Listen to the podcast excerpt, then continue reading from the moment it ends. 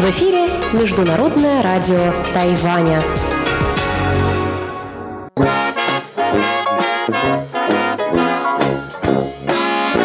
Воскресное шоу с русской службой МРТ. В эфире воскресное шоу с русской службы МРТ. У микрофона Мария Ли и мои коллеги. Анна Бабкова, Светлана Миренкова, Чечена Кулар.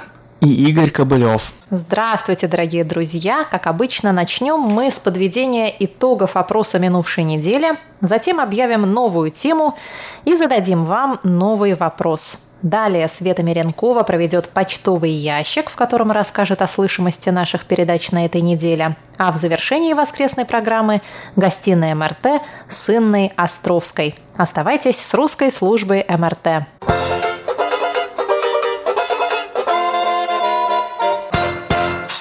Итак, на прошлой неделе мы обсудили разрыв дипломатических отношений Тайваня с Соломоновыми островами и Кирибати и последовавшее неизбежное прекращение всех программ сотрудничества с этими странами, включая стипендии. Но вот беда. Оказалось, на Тайвань приехал учиться сын премьера Соломоновых островов. Что же с ним будет? И мы спросили вас, что делать сыну премьер-министра Соломоновых островов, приехавшему на Тайвань за месяц до разрыва дипломатических отношений? Оставаться или уезжать? Что важнее, частная жизнь, пусть и сына премьера, или дела государственные? И прежде чем объявить результаты опроса, напомню, что на этой неделе Тайвань объявил о продлении стипендий студентам из Соломоновых островов и Кирибати до конца текущего семестра. А ваши голоса распределились следующим образом. 67% пользователей Фейсбука считают, что нужно ему оставаться, и 33% что уезжать.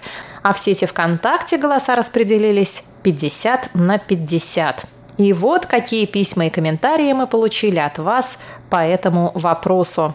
Николай Егорович Ларин написал нам письмо. Он пишет, на мой взгляд, в данной ситуации нельзя ответить однозначно. Страна Соломоновы острова, заключив соглашение с Тайванем, должна действовать по принципу русской пословицы «взялся за гуш, не говори, что не дюш» но она, очевидно, при заключении дипломатического соглашения с Тайванем преследовала корыстные цели. Когда же ей другая страна предложила более выгодную помощь, то она, плюнув на Тайвань, собралась без существенных причин и претензий к Тайваню заключить соглашение с новой страной, которая предложила ей большую помощь. Что касается вопроса о сыне премьер-министра Соломоновых островов, то со стороны Тайваня целесообразно потребовать плату за учебу на Тайване, так как он не совершил враждебных действий по отношению к Тайваню, и тем более он желает учиться на Тайване. Предполагаю, что такое отношение к студентам Соломоновых островов и других стран со стороны Тайваня будет служить ярким примером соблюдения демократии на Тайване. Спасибо большое, Николай Егорович. Мы также получили письмо от Анатолия Клепова по этому же вопросу. Уважаемые и дорогие ведущие, вы задали интересный вопрос, на который сможет ответить только сын премьер-министра. Часто пишут, что сын за отца не отвечает, а тут наоборот, сын отвечает за будущее своего отца. Не просто ли сыну поехать учиться в другую страну, где нормальные отношения между государствами? Хотя в современном мире многие молодые люди думают только о себе и создают проблемы родителям. Но здесь проблема будет у сына. Сын закончит учебу, получит диплом об окончании университета на Тайване, но с этим документом он не устроится на работу в своей стране, так как между государствами из-за разрыва дипломатических отношений его диплом будет недействителен, и ему придется жить и работать в другой стране.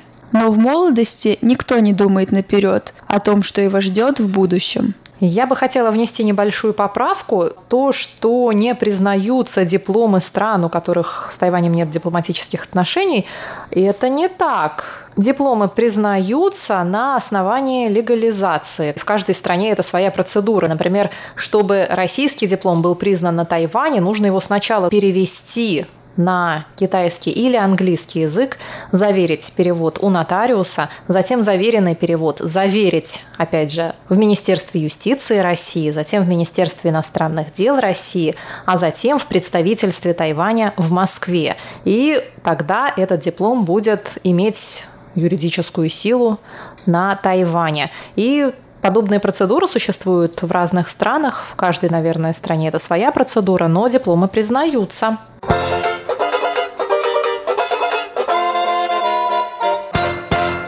А о том, кто получил приз за лучшее письмо, вы узнаете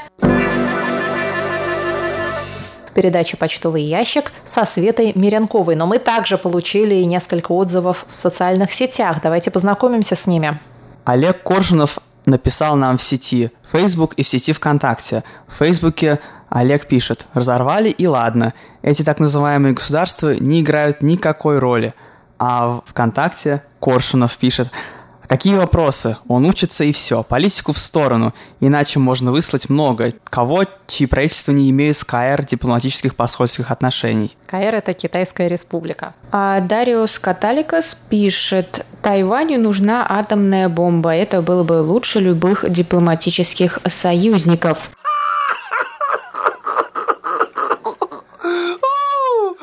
Он также добавил, что если тот студент платит деньги, то пусть и учится. А если он как гость и все ему бесплатно, то, пожалуй, ему можно показать дорогу в Пекин или в Московский университет Лумумбы. И на этой радужной ноте мы переходим к новой теме нашей недели. Не буду оригинальной, сяду на хвост развернувшемуся во всем мире хайпу по поводу очень эмоционального выступления на саммите ООН по климату шведской школьницы Греты Тунберг. Грета обвинила мировых политиков в игнорировании проблемы глобальных изменений климата и в том, что они лишают ее детства и будущего. Давайте послушаем. You all come to us young people for hope. How dare you?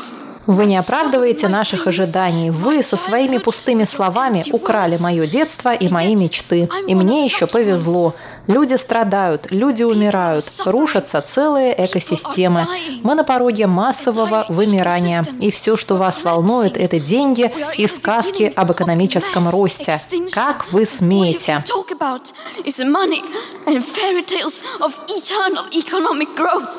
How dare you?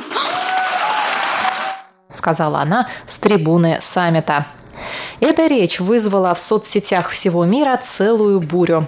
Кто-то поддерживает Грету, кто-то говорит, что за нею стоят некие влиятельные лоббисты, использующие 16-летнюю идеалистку в своих корыстных целях, а кто-то, что она дает школьникам легитимное право прогуливать уроки, прикрываясь благородными лозунгами. Год назад Грета Тунберг начала свой личный протест. Она стала регулярно сидеть возле шведского парламента с плакатом с надписью «Школьная забастовка за климат», призывая таким образом к незамедлительным действиям по борьбе с изменением климата в соответствии с Парижским соглашением по климату. Молодые люди в других странах последовали ее примеру и присоединились к так называемым «пятницам ради будущего» или «школьным забастовкам за климат». В рамках этих забастовок по пятницам школьники вместо того, чтобы приходить на занятия, устраивают демонстрации для привлечения внимания к проблемам изменения климата. Движение «Пятницы ради будущего» есть и на Тайване. Для островного государства проблема изменений климата актуальна, и среди тайваньских пользователей соцсетей я, бегло пробежавшись, пока не встретила критики в адрес Греты.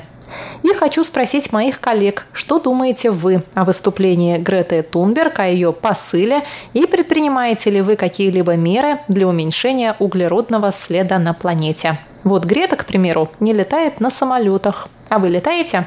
Ну, логично, мы как-то добрались до Тайваня. Ну а что, Грета, между прочим, добралась до Генассамблеи ООН на яхте. Ну, не все могут себе позволить. Да, спонсором яхты выступил князь Монако, поэтому...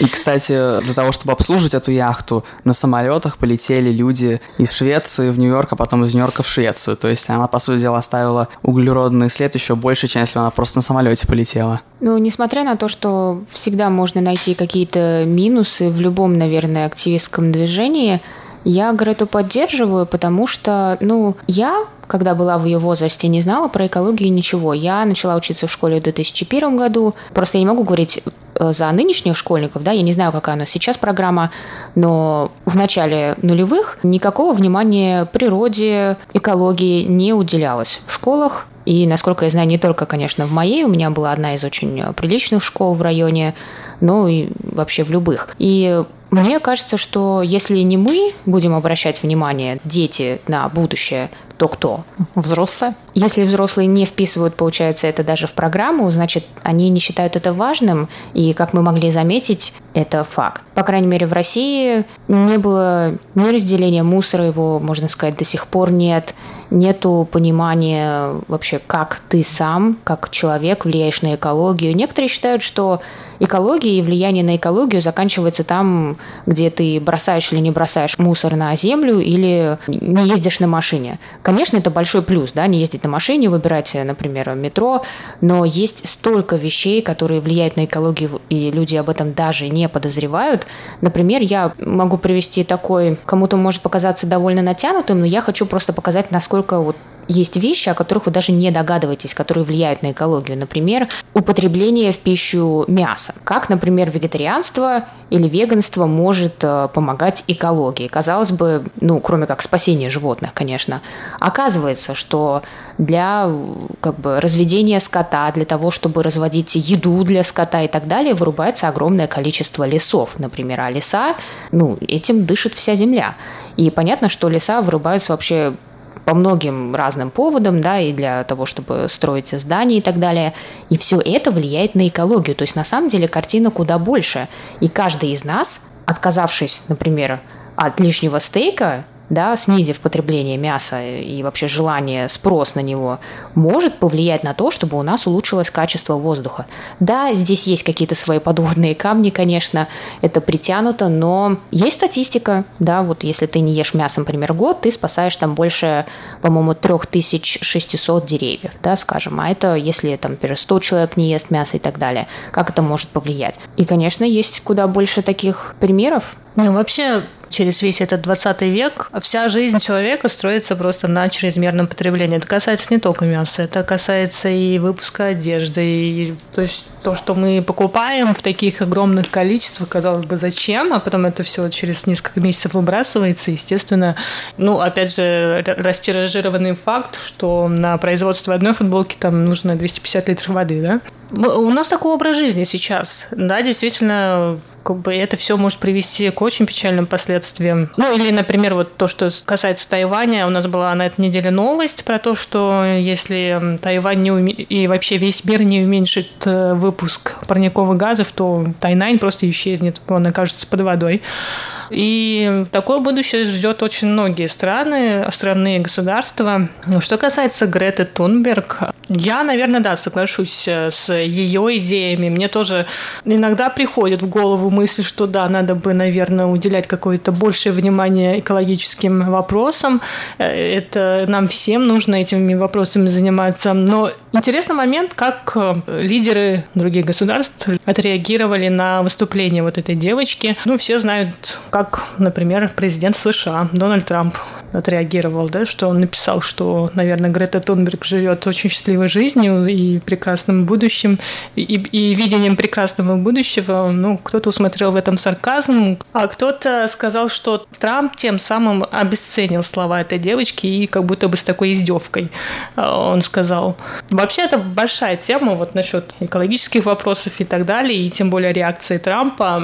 Про это можно говорить все. И тут завязаны экономические отношения, тут и мировая политика. И тут очень много больших вопросов. Но девочка очень смелая, да. И мне кажется, что реакция тайваньского общества на эту девочку, если мы сравним с реакцией российского общества, она абсолютно просто кардинально противоположная. Кстати, если говорить о реакциях мировых лидеров, Ангела Меркель, канцлер Германии, критично отнеслась к словам Греты и мне кажется, довольно резонно сказала, что очень многие современные технологии направлены на то, чтобы уменьшать углеродный след в природе. Вполне возможно, конечно, что это эмоциональная речь, она была именно что эмоциональна, и девочке еще не хватает каких-либо там знаний на эту тему, но я уверена, что она эти знания будет добывать изо всех сил. Ни, для кого не секрет, что, как Чечен только что совершенно справедливо заметила, наше потребление выходит за рамки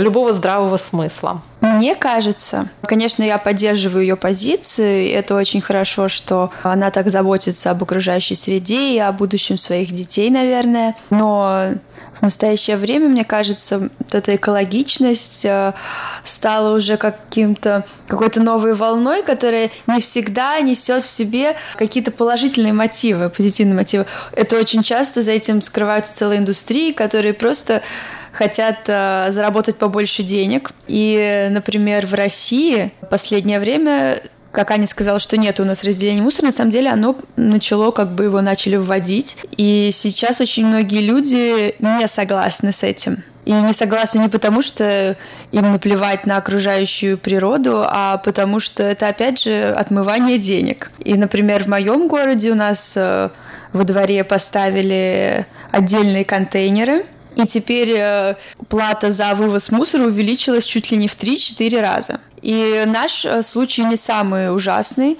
Те люди, у кого контракт, кто обслуживается ЖКХ, э, я слышала, что у них все цены взлетели еще выше. Поэтому здесь такая двоякая ситуация. Я хотел сказать, что я читал биографию Греты Тунберг, если я не ошибаюсь, то она начала исследовать климат лет с 12, что ли, после того, как она в школе увидела на эту тему какой-то фильм. Вот, в принципе, я думаю, у нее с 12 лет до 16 было достаточно времени, чтобы, прогуливая школу, изучить этот вопрос так, чтобы знать э, по нему все абсолютно. Если она этого не сделала, это уже ее провал. Я думаю, что вместо того, чтобы заниматься делом и э, действительно как-то например, идти в университет на специальность биологии, например, или на специальность экологии. Вместо этого она занимается просто самопиаром и каким-то самодельным э, реалити-шоу. Возможно, у нее цель не экология, а 2 миллиона подписчиков в соцсетях. Вот-вот, она об этом говорила даже, что, значит, у нее там до того, как она начала заниматься вот этими школьными забастовками, не было друзей, никто ее не замечал, а теперь это имплицитно сообщалось, что теперь ее все замечают.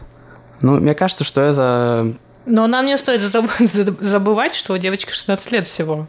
Как бы, поэтому обвинять ее в том, что она немного знает там про экологию или там она не поступила в университет, пока еще рано. Нам еще нужно посмотреть, что с ней будет дальше. Она могла бы создать какой-то кружок в школе, ну, она где... создала целое общественное движение во всем мире. Во всем ну, мире. а что, а что они делают на этих митингах? Просто сидят и митингуют или Ну, вот девочка изучают? сейчас выступила на саммите ООН. Ну, на саммите, да. А вот в те пятницы, которые она прогуляла в школе, что полезного они узнали, эти дети?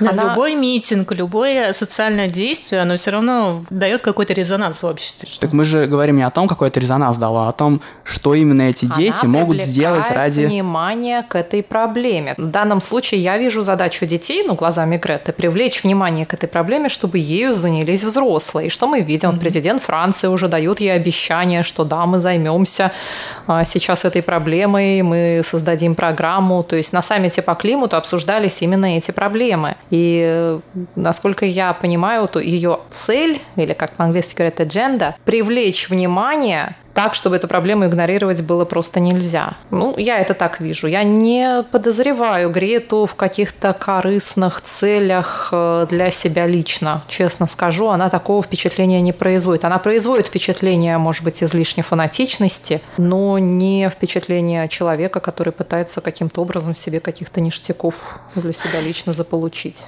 Каким бы человеком она ни была, даже если она бы лично была неприятной, по крайней мере, из-за того, что она об этом рассказывает, из-за того, что сейчас, э, как Маша в начале передачи сказала, такой хайп, люди начинают об этом узнавать. Мне кажется, важна именно вот осознанность выбора. То есть люди есть, которые загрязняют окружающую среду своими действиями не намеренно, по незнанию.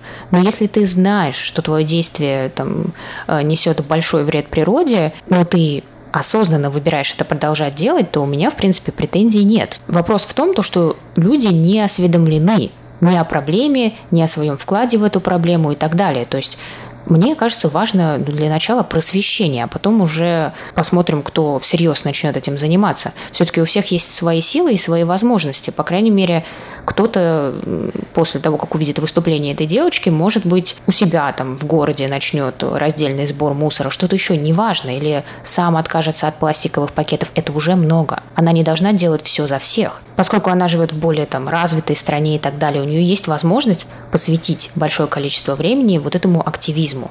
Кто-то конечно, этой возможности не имеет. И мне кажется, что в этом ее очень большая заслуга. Дорогие друзья, а что думаете вы? И главное, делаете ли вы что-нибудь для снижения вашего углеродного следа на нашей планете? Пожалуйста, пишите нам по адресу russ@rti.org.tw и в наших соцсетях Facebook и ВКонтакте. Напоминаем, что автору лучшего ответа мы отправим памятный приз в подарок. На этом я, Мария Ли и мои коллеги заканчиваем наше воскресное шоу. С вами были Игорь Кобылев, Чечена Кулар, Светлана Миренкова и Анна Бабкова. Оставайтесь с нами, вас ждет почтовый ящик и гостиная МРТ.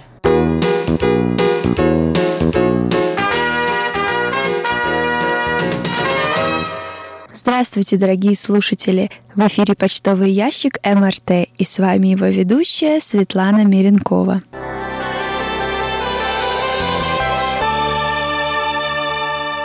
На этой неделе письма и рапорты нам написали Александр Козленко, Павел Иванов, Александр Пруцков, Николай Егорович Ларин, Татьяна Мороз, Анатолий Клепов, Александр Головихин, Виктор Варзин, Анатолий Первых, Хуат Сабер, Сидхарта Батачаре, Сутома Хуанг, Хисатака Фукуда –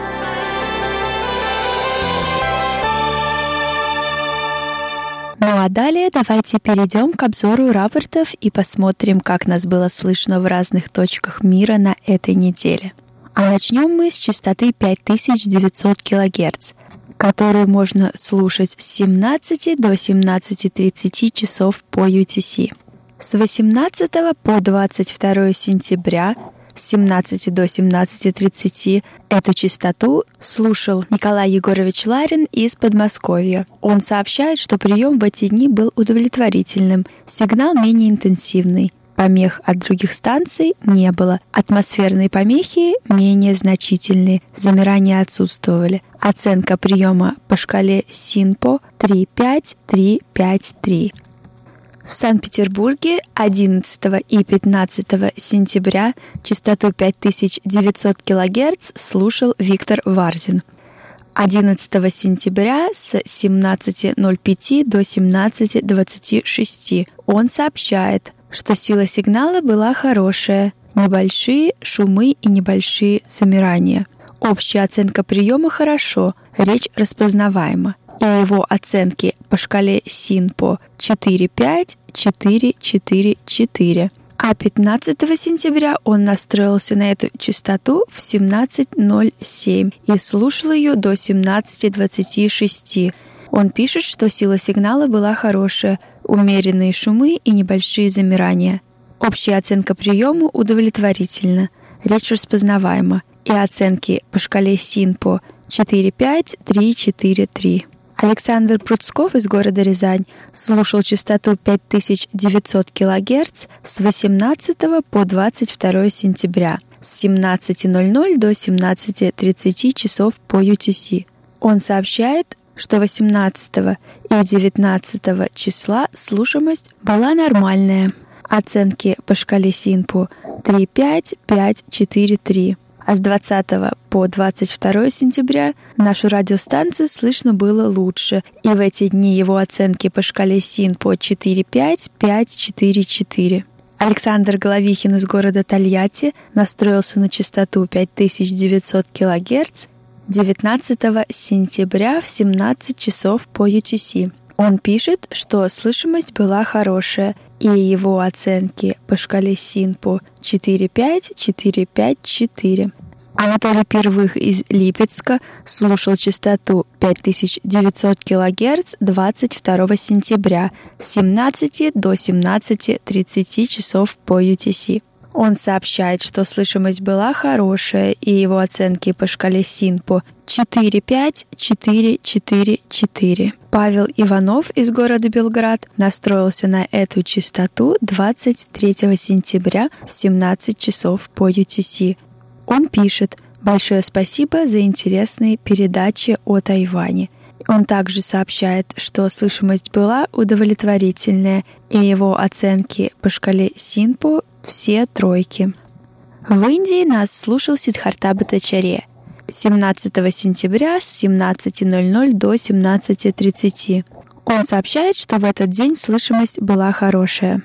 А в Индонезии 17, 18, 19 и 20 сентября эту частоту слушал Сутома Хуанг. Он пишет, что в эти дни слышимость была удовлетворительная. 17, 18 и 19 сентября его оценки по шкале Синпу 4-3-3-3-3, а 20 сентября его оценки 4-4-3-3-3.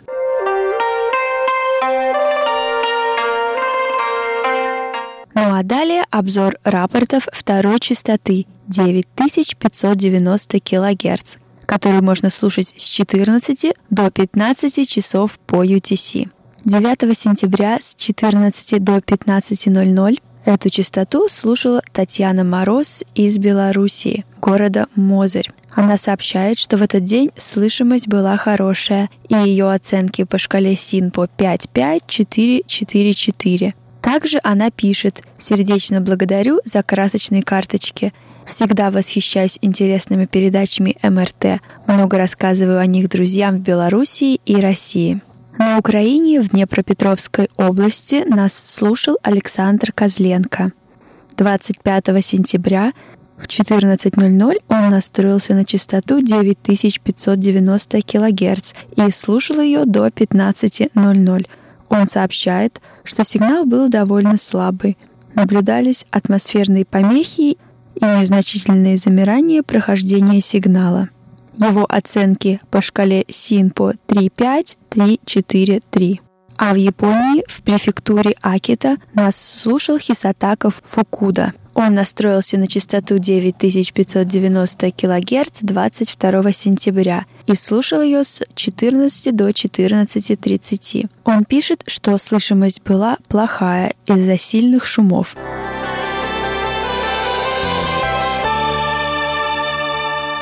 Спасибо нашим штатным и внештатным мониторам за проделанную работу.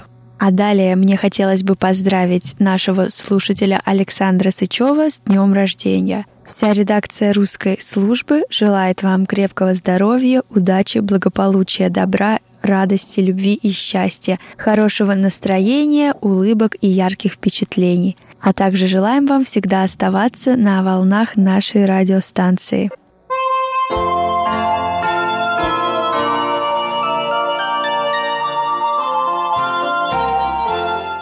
этой неделе мы получили очень много интересных ответов на вопрос недели, а также комментариев в социальных сетях.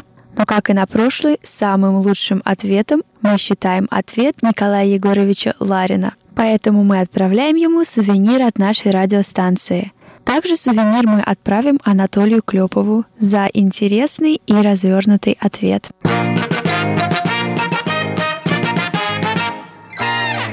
Дорогие слушатели, спешу напомнить, что у вас остался последний шанс принять участие в нашем музыкальном конкурсе.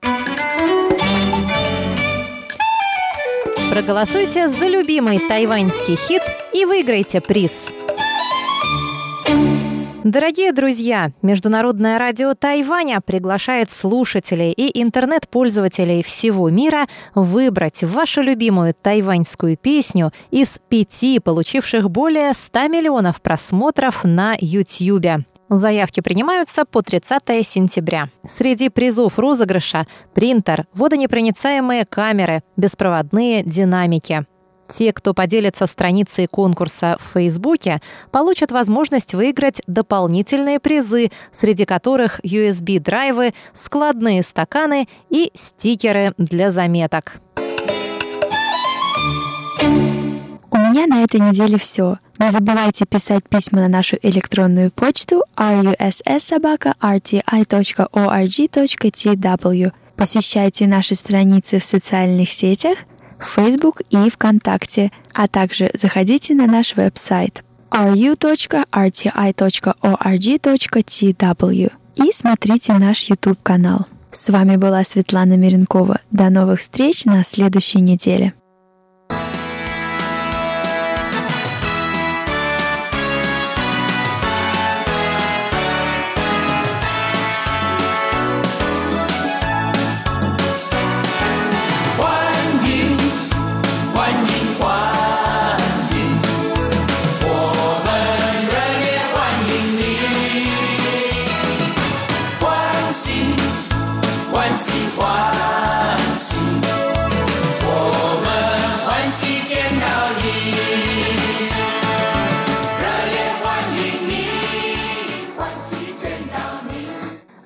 Здравствуйте, дорогие друзья! Вы слушаете Международное радио Тайваня. У микрофона ведущая Инна Островская, и я приглашаю вас в гостиную МРТ.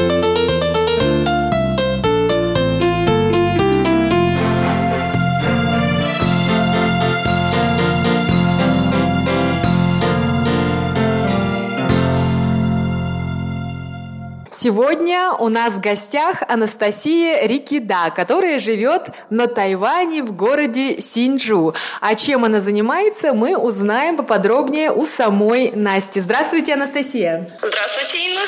Расскажите нашим слушателям, как вы оказались на Тайване, чем вы там занимаетесь. Мы очень любим живые, настоящие истории о жизни русскоговорящей общины, ее представителей на Формозе. В первую очередь на Тайване я оказалась достаточно банально, как большинство здесь русскоговорящих жителей. А приехала я в далеком 2011 году на учебу в город Тайджун центральной части острова. Сразу влюбилась в эту страну, наверное, с первого дня своего прибытия, как только вышла с самолета. А, проучилась я год в университете Фэнзя, и после года учебы поняла, что я не готова покинуть этот остров, и решила задержаться на пару лет. В итоге эти пару лет переросли в 8, уже с копейками, годиков здесь, на Тайване. Ну и логичный вопрос. Что же так вас, Анастасия, увлекло и оставило на долгие 8 лет на, на этом острове? Ну, в первую очередь, наверное, погода. Я родилась э, в Казахстане, в Восточном Казахстане, с суровыми зимами, с резко континентальным климатом. Затем долгое время жила в Сибири и, намерзнувшись в сибирской зиме, приехав в теплый, радужный, солнечный Тайвань, я просто, ну, меня переполняли эмоции, я не могла поверить, что такое место вообще бывает на Земле. Поэтому климат в первую очередь а, во многом повлиял на, на мое решение пожить здесь подольше. То есть это солнечно, тепло, а, океан под боком. Я очень люблю плавать, занимаюсь плаванием очень активно. Вот поэтому это оказало огромное влияние на принятие моего решения. Понимаю, разделяю.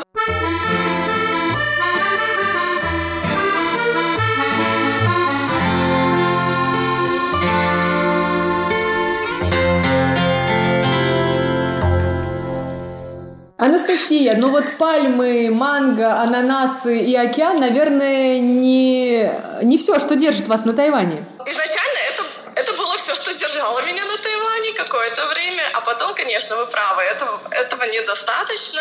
И затем у меня а, образовался круг друзей, с которыми я пока не готова расстаться. То есть сложилась своя жизнь, а, свой быт, свой комфорт, к которому я очень сильно привыкла. И, в принципе, в данный момент наслаждаюсь всем этим. Замечательно. Расскажите, трудно было учиться на Тайване? На самом деле очень легко. По сравнению с российскими вузами это было небо и земля. То есть в российских вузах ты всегда учишься, готовишься, у тебя куча лекций, пар, куча предметов нужно сдать, устных экзаменов достаточно много. На Тайване все было расслаблено, был относительно свободный, легкий график учебы тебя ничем не обременяли, ты, а, у тебя была тема, которую ты сам готовился, как готовился, это никого не интересовало. Главное, нужно было сдать финальный экзамен. Поэтому после пяти лет обучения в российском вузе год учебы на Тайване пролетел очень быстро и незаметно и без каких-либо сложностей. А, Настя, я правильно понимаю, что вы учили язык? Не совсем. То есть, а, да, язык был как часть моего обучения, но основная моя специальность была международные отношения, и помимо языка там была и политика, и история, и экономия, и юриспруденция, то есть много различных дисциплин. Интересно. А дайте совет бывалого тем, кто сейчас изучает или начал изучать китайский язык. Ну, я бы сказала, что если вам трудно изучать китайский язык, ни в коем случае не бросайте. Это полезно, это пригодится вам в дальнейшей вашей жизни. Вы будете благодарны самому себе, что вы это сделали. И на сегодняшний день очень много людей, которые говорят на китайском языке не только в Китае или на Тайване. То есть я путешествую по миру и встречаю людей, даже не этнических тайваньцев или китайцев, а различных людей с разных стран, иностранцев, которые спокойно говорят на китайском, которые учат китайский или учили китайский. И я очень так удивляюсь, что китайский язык набирает активно обороты на сегодняшний день в нашем мире. Да, замечательно. Я тоже встречаю огромное число здесь, в Нью-Йорке, австралийцев, американцев, кого угодно, говорящих по-китайски. И, и было в моей жизни здесь уже много тайваньцев молодого поколения, здесь уже родившихся, которые, наоборот, не говорили по-китайски. Да, такое тоже бывает.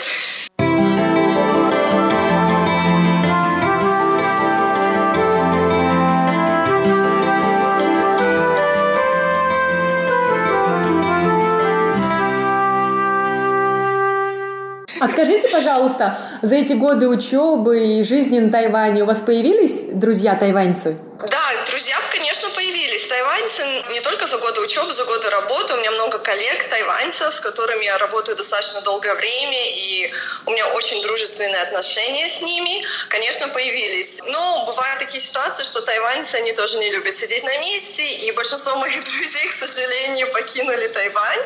Я имею в виду э, тайваньцы, которые переехали либо жить в Штаты, либо в Канаду, либо в Европу. А на ваш взгляд, вот основное отличие или особенность тайваньского народа, вот может быть от э, россиян? Что вы для себя отметили? Сложно сказать, так как достаточно долго здесь живу, я привыкла и не замечаю каких-либо различий, но могу сказать, что в культурном плане очень много различий в семейных ценностях. То есть то, что мне зачастую кажется обычным и несложным, для них они уделяют очень много внимания. Например, на совещаниях, то есть я могу без проблем высказать свое недовольство, свое мнение, если что-то мне не нравится руководству, в то время как мои коллеги, они предпочитают промолчать и лишний раз не высказывать свое мнение или недовольство. Вот, как интересно.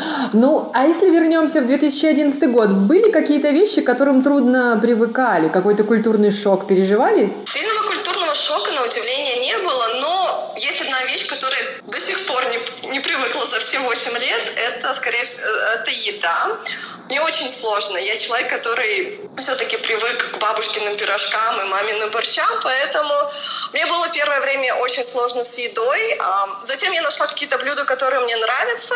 В основном я посещала те места, где готовят эти блюда. На данный момент я больше времени уделяю готовке дома. То есть я редко где-то выхожу поесть в местных ресторанчиках. То есть в основном это когда встречи с друзьями или коллегами, а большую часть времени я уделяю готовке дома блюд, которых я люблю.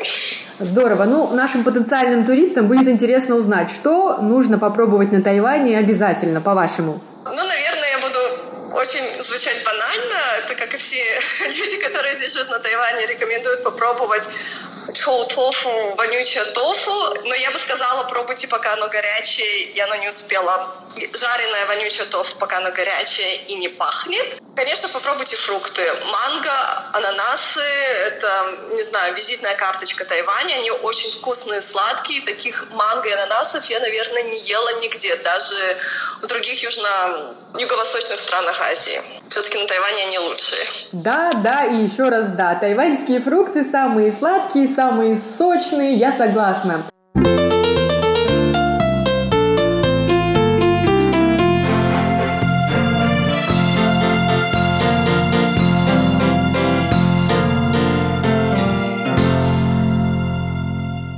Настя, а расскажите, удается в свободное время отдохнуть, поездить по острову? Ну, наверное, было за 8 лет такое время.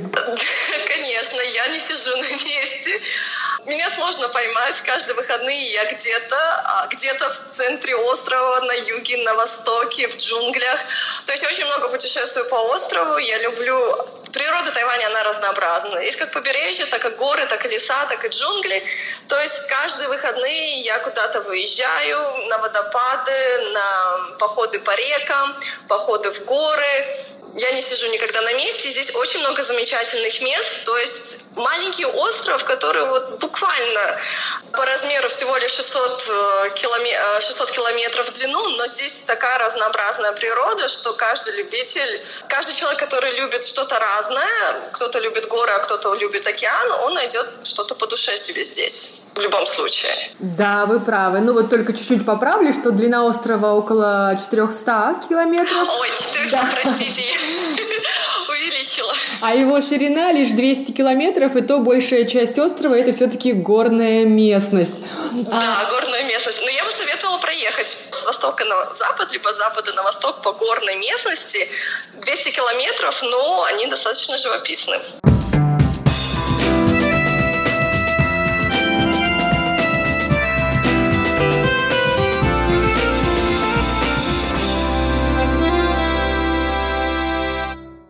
Совсем недавно прошел праздник, один из самых любимых на Тайване, праздник середины осени. Расскажите нашим слушателям, может быть, о других каких-то интересных традициях, э, праздниках, которые знаете вы.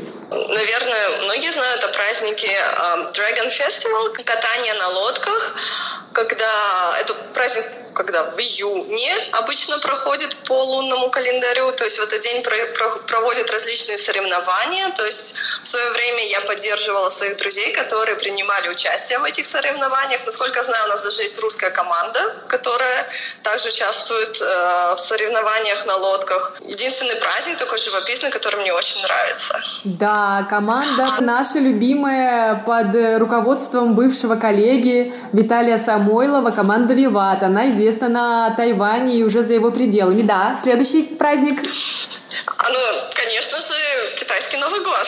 Это возможность отдохнуть зачастую даже 10-12 дней, когда как повезет по лунному календарю. То есть это мой самый любимый праздник на острове. Что вы любите обычно делать в эти длинные выходные? В эти длинные выходные я стараюсь их разделить на две части. То есть первую часть я где-то путешествую вне Тайваня, а оставшиеся дни я стараюсь поездить по острову. А если вы поездили по странам Юго-Восточной Азии, э, можете рассказать нам, где вы были, и, может быть, что отличает эти страны от Тайваня? В Юго-Восточной Азии я была в первую очередь на Филиппинах. Это самая ближайшая страна к Тайваню. А очень живописная, красивая, но, конечно, отличает уровень жизни. Очень низкий уровень жизни по сравнению с Тайванем. Также Таиланд, Малайзия, то есть это страны, которые находятся на таком своем пути развития, достаточно с низким уровнем жизни, но активно развивается как и туризм, так и строительство в этих странах. То есть в дальнейшем я думаю, что они когда-нибудь достигнут уровня Тайваня. Да, я тоже надеюсь, и будем этого желать этим странам. Скажите, пожалуйста, очень часто в одной из групп в социальной сети Facebook задают такой вопрос. Как приехать, как остаться? Вы думаете, на Тайване легко после учебы найти себя, трудоустроиться? Я думаю, что это дело случая. Это зависит от как удачи, так и от самого человека. Если есть огромное желание и возможности, то все получится, потому что никогда не надо сдаваться. Если хочется остаться и пожить здесь, то всегда можно найти какие-то варианты, которые помогут это осуществить. Но, в принципе, это сделать несложно. Главное работать и не сидеть сложа руки. Все-таки торговые отношения между Тайванем и России, русскоговорящими странами развиваются, и, наверное, возможности реализовать себя немало. А вы можете рассказать, чем занимаетесь вы, если это не секрет? Нет, это не секрет. Я занимаюсь двумя вещами. В первую очередь я менеджер по продажам, но, к сожалению, я не работаю с российским рынком. Я как раз-таки работаю с европейскими и американскими рынками, где очень активно идет у Тайваня развитие торговых отношений второе мое занятие, можно так сказать. Это уже напрямую связано с российским рынком. Я помогаю а, известному музыкальному приложению, создаю контент для российских слушателей. То есть формирую музыкальные плейлисты, публикую новости, которые произошли в музыкальном мире отечественной индустрии. То есть помогаю вот ознакомить со всеми известными событиями, которые произошли на данной неделе. Ну, это приложение, как если многие слушатели, возможно, пользуются Яндекс Музыка или Spotify, то есть это примерно то же самое, только Mixabox, он известный, достаточно известное приложение в Азии, и сейчас они пытаются выйти на российский рынок. Ух ты ж, Анастасия, как интересно. Так, у меня теперь два вопроса. Давайте похвалим Тайвань, э, вы как менеджер по продажам. Расскажите, что делает Тайвань такое замечательное, что это продается в Европе и в Америке? Своей полупроводниковой продукцией. Город Синьчжу как раз-таки центр полупроводников, поэтому я занимаюсь продукцией на основе полупроводников. Мы делаем ультрафиолетовые системы, которые затем используются в различных сферах. В медицинском оборудовании, в принтерах, даже в косметологии, то есть когда вы идете делать маникюр, у вас есть светодиодная а, лампа, то есть мы делаем непосредственно саму эту лампу на основе ультрафиолетового света. Знаю, знаю эту лампу. Анастасия, вы у нас серьезные гости. А второй вопрос. Расскажите нам, какие тенденции в музыкальном мире, вот чтобы последние новинки знали все наши радиослушатели.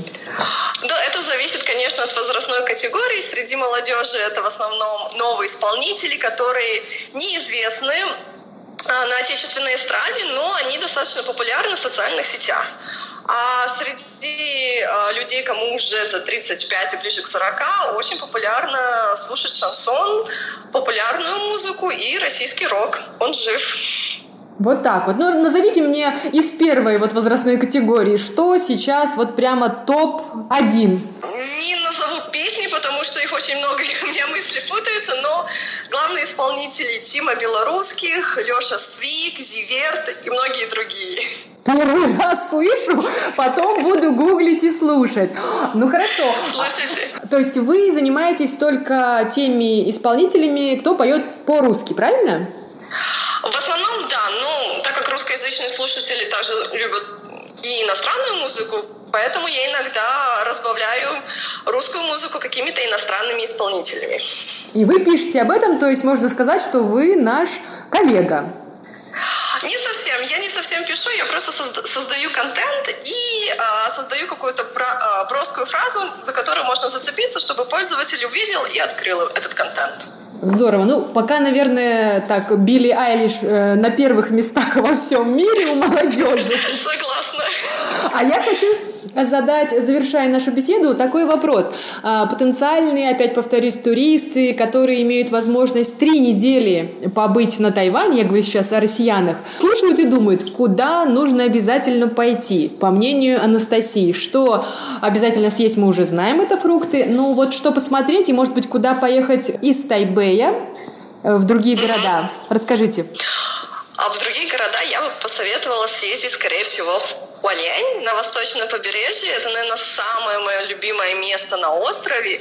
Оно настолько живописное и красивое, что когда туда приезжаю, у меня захватывает дух, и я не могу налюбоваться всей этой красотой, потому что, с одной стороны, океан, и он неимоверно красивый, этот бирюзовый цвет воды, а с другой стороны горы, так как я тоже очень люблю горы.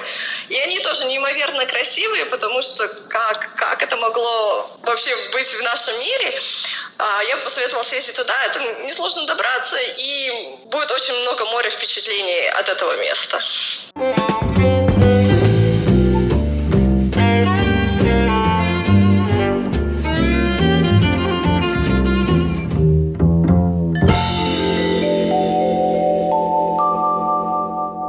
Настя, скажите, как изменил вас лично Тайвань?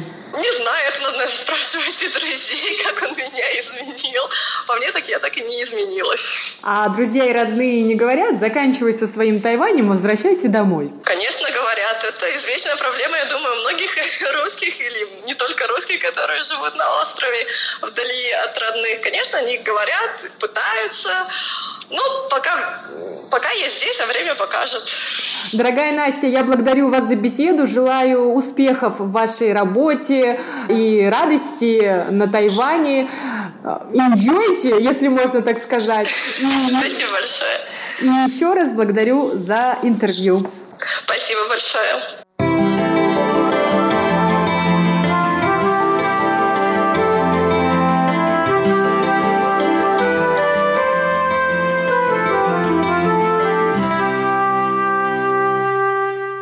Дорогие друзья, у нас в гостях была Анастасия Рикида, которая рассказала о жизни на Тайване.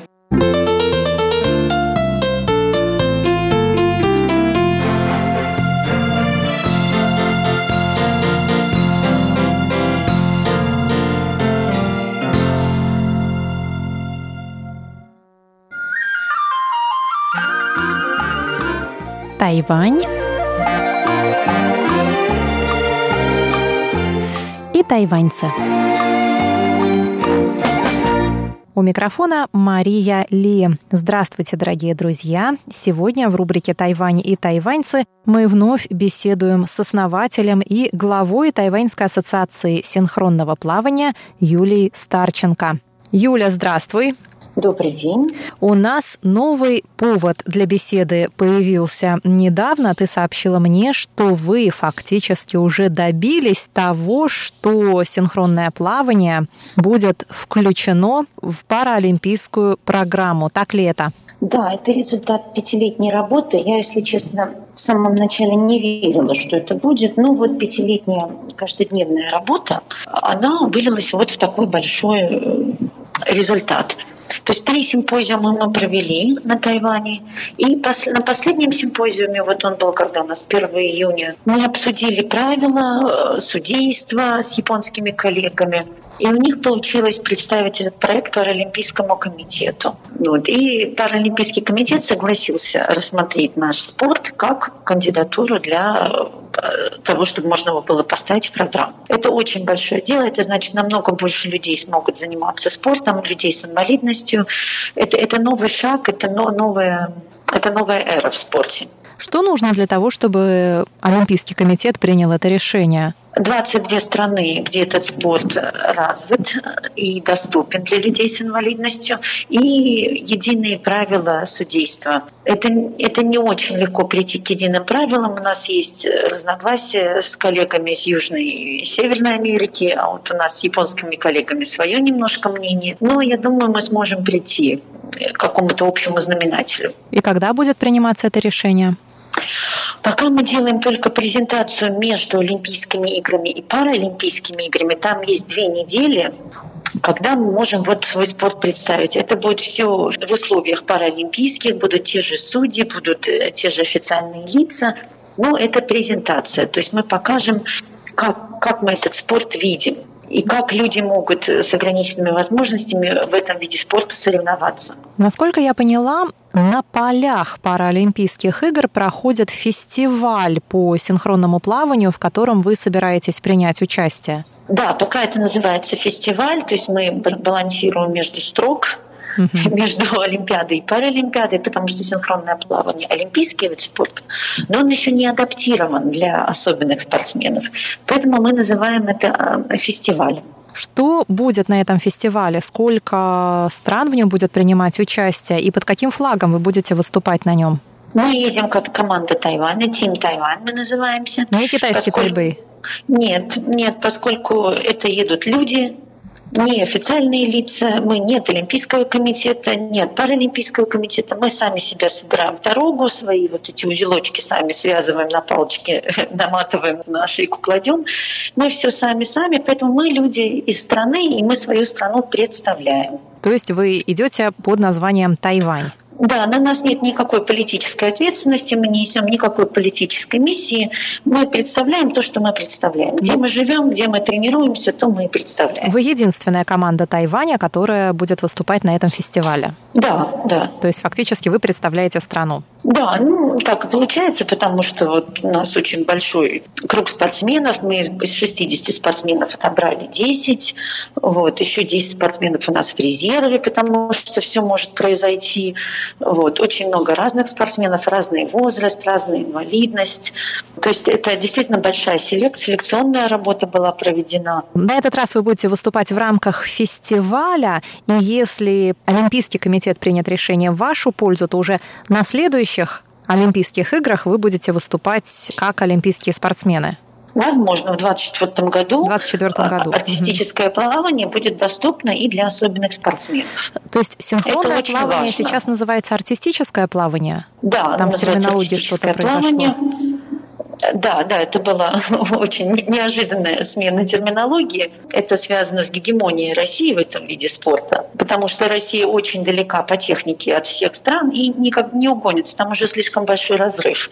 Поэтому из технического вот названия синхронное они перевели в артистическое. То есть там можно что-то выкрикнуть сейчас, какой-то там костюм добавить, что-то такое вот артистическое добавить, что немножко, что судится не только с технической точки зрения и немножко другим странам дать надежду. Скажи, пожалуйста, сколько у вас спортсменов в команде и как вы делите спортсменов на особых и, как ты говоришь, элитных? Вот как это ну, происходит, как они вместе сосуществуют в одной команде? Ну, у меня пять команд сейчас есть, вот пять укомплектованных команд, то есть там 10 человек в команде. Если у человека есть удостоверение, если ему поставлена инвалидность, то он идет в команду, где тренируется тренируются особенные спортсмены.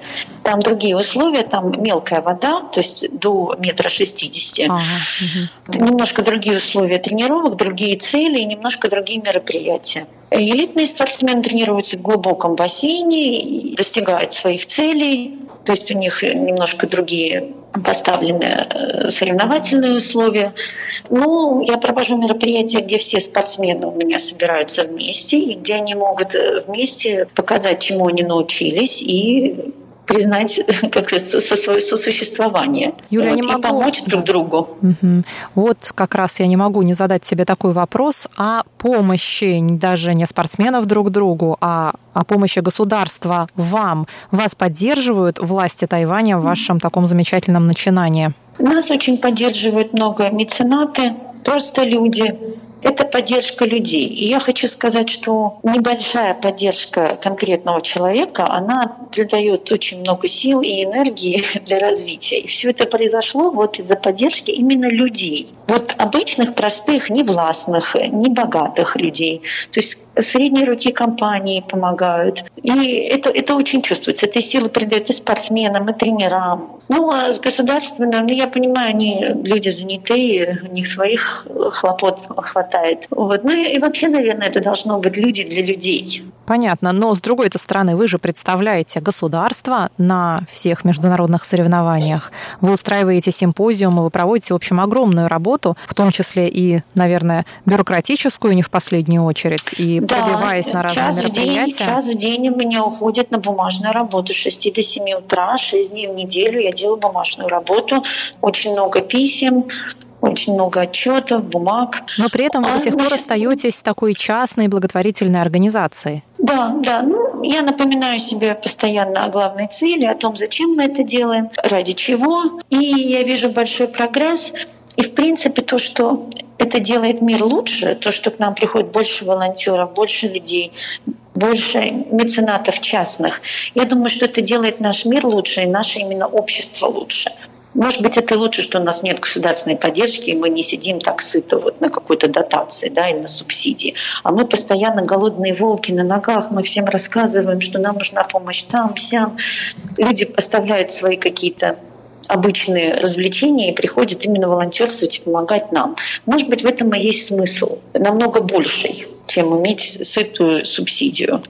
К какому мероприятию ты готовишься именно сейчас? Так, 9 октября у нас будет э, маленькие соревнования для особенных спортсменов. Мы еще раз посмотрим, кто готов к Токио, кто не готов, кому нужно подтянуться. То есть у нас будет там судейство, баллы, протоколы. Это 9 октября.